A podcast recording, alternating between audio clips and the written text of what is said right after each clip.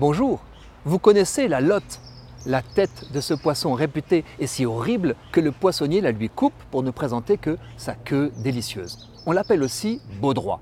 Eh bien, j'évoquerai un genre de baudroie que vous ne risquez pas de trouver dans votre assiette, ni d'ailleurs dans la mer, sauf si vous plongez des centaines de mètres sous la surface.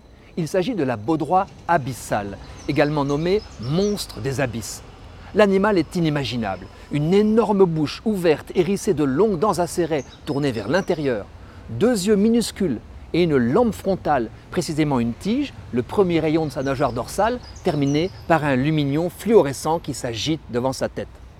Cette baudroie dispose d'autres filaments sensoriels luminescents. Elle produit sa lumière grâce à des bactéries symbiotiques.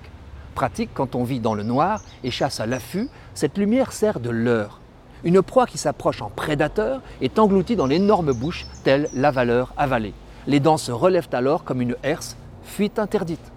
Grâce à son estomac extensible, la baudroie gobe des bêtes plus volumineuses qu'elle.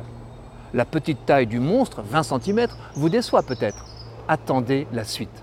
Figurez-vous qu'on n'avait jamais vu de mâle de baudroie abyssal jusqu'à récemment. C'est qu'il ressemble si peu à sa femelle.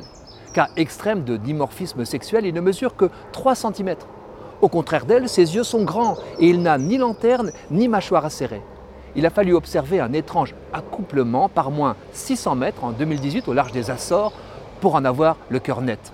Attiré par le rayonnement de sa belle, mais aussi, pense-t-on, par son odeur chimique, car il a des fosses nasales surdéveloppées, petit monsieur en âge de procréer arrive à la nage.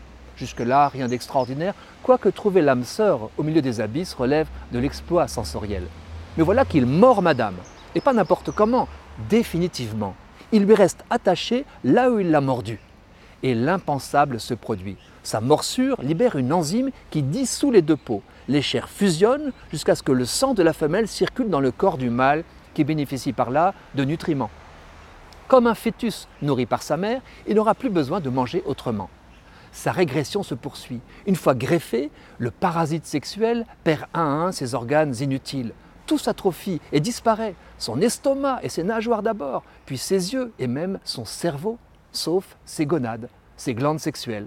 Comme un bouton sous la peau de sa femelle, il finit en sorte de banque de sperme qui fertilisera ses œufs à la demande. Plusieurs mâles peuvent ainsi fusionner avec une femelle. On en a compté jusqu'à 8 chez une espèce de baudroie abyssale. Tous ne font plus qu'un. La baudroie a son mâle dans la peau. La transposition anthropomorphique est risquée on a déjà beaucoup glosé sur la correspondance entre le sexe et la mort, qui trouve dans ce mortel baiser une illustration digne d'un roman de Barjavel.